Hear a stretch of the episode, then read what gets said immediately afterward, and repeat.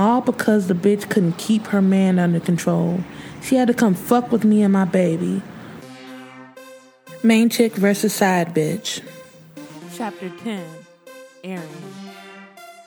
I was nervous sitting in the courtroom as Mr. Fabry argued my case for me. My baby daddy, Paul, sat on the other side in a suit and tie. The motherfucker couldn't even look me in my eye. Your Honor, my client has exhibited excellent recovery since her release from prison. She is gainfully employed and has a residence in a stable environment. My lawyer was speaking the truth. Everything I was supposed to be doing, I did, and all within 6 months of getting out of prison. Now I wanted my daughter back. I sat up straight, dressed in a suit with my hair down over my shoulders, looking like an innocent church member ready for Sunday school. I would have dressed like a kindergarten teacher if it meant I could have my daughter back.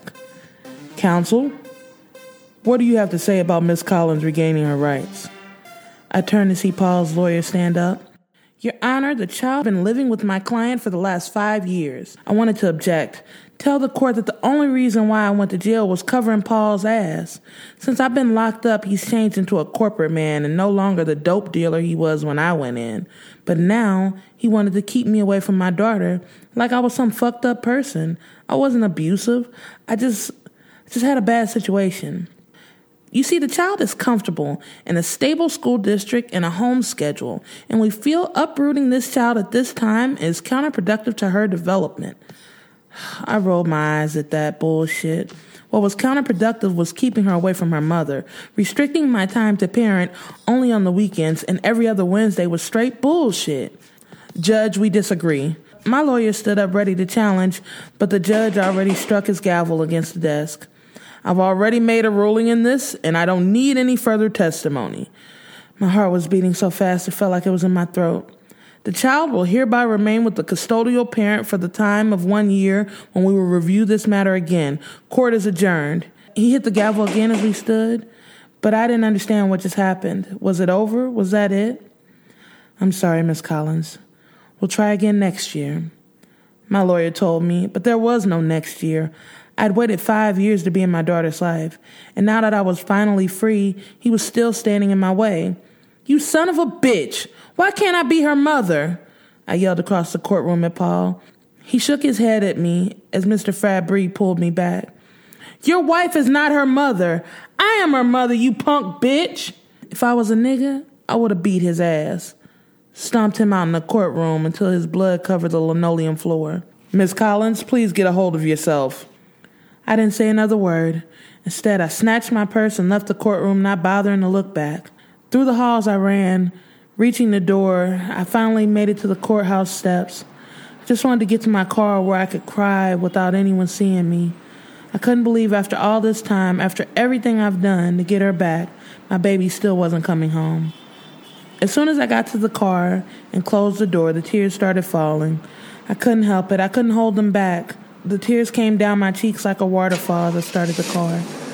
I didn't want Paul coming out of that courthouse with the satisfaction of seeing me cry after all the shit I've been through over him. I didn't snitch. I didn't mention one word about him or his partners. Instead, I went to prison, losing years of my life and years of my daughter's life while he and his dick-gobbling wife raised my daughter. The shit made my stomach turn. My skin felt hot like the sun was only a few feet away from me. I had to leave this area or I was going to do some shit that I wouldn't be able to come back from.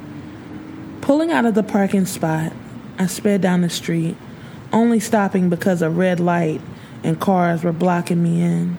Wiping my face, I looked around paranoid that somebody would see me in my car crying like some crazed lunatic. But that's when I saw her. Miss Lawyer Bitch was waiting at the intersection, talking to some other bitch in a suit that looked just like her. I watched them both, talking as if nobody else was there. I watched her in particular. I watched her like she was a fucking hologram. This wasn't real. There was no way that she would just turn up right now in front of me right after I got out of court. But as I watched, she turned her head and looked straight at me. For a moment, our eyes locked on each other, and at first I didn't think she recognized me, but then she smiled. She couldn't have been smiling at me, the same bitch that said that stupid shit outside the shop the other day. She walked across the street, right in front of my car, and the bitch had the nerve to wave. But the part that pissed me off the most was she winked. I wanted to turn my wheel, put my foot on the gas, and run the rich bitch and her friend over. This had to be her fault. This was all her doing. You know, with your custody case and all. Her words rang in my ears, and even as the light changed, I couldn't move. It took all the cars behind me to honk for me to pull and move away from the light. All because the bitch couldn't keep her man under control. She had to come fuck with me and my baby. Since the bullshit with the car and the shit she said, I hadn't even talked to Dwayne. I was done with it. We could make money together, but I was done fucking him. She could have his dusty ass, but why put my daughter in this? My hands gripped the steering wheel tight as I drove, trying to fight the urge with everything in me not to turn around and go beat the shit out of this lady. I knew she was the reason I didn't get my baby back today.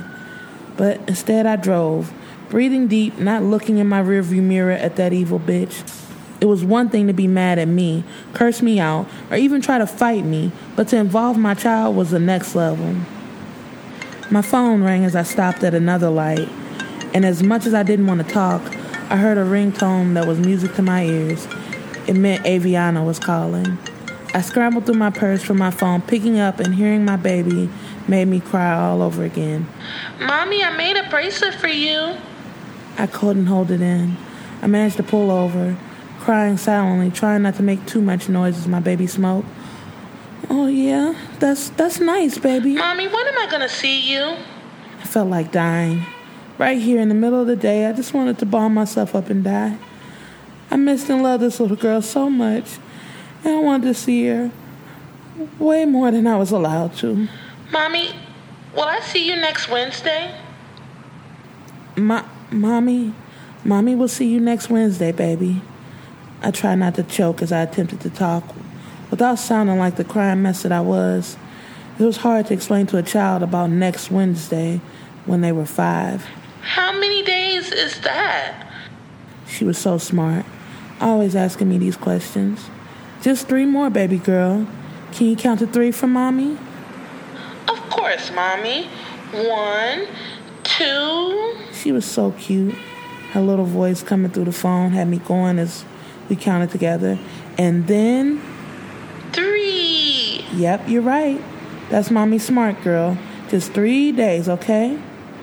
This hurt like hell. It hurt more than being locked up away because I wasn't free to roam around. But now that I was out and still away from her, I feel like I was dying. Okay, Mommy. I love you.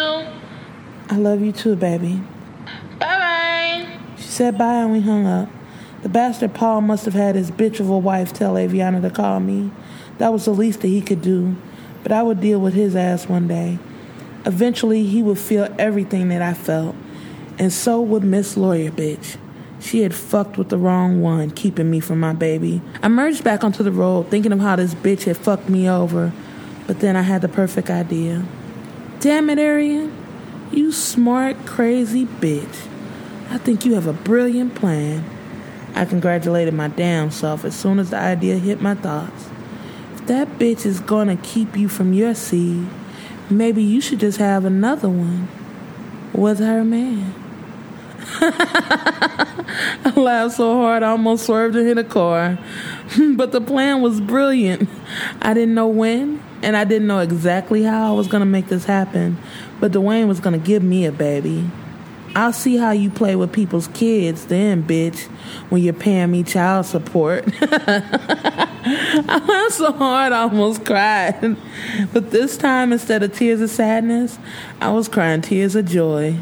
I had just started the ultimate payback, and this way, nobody had to die.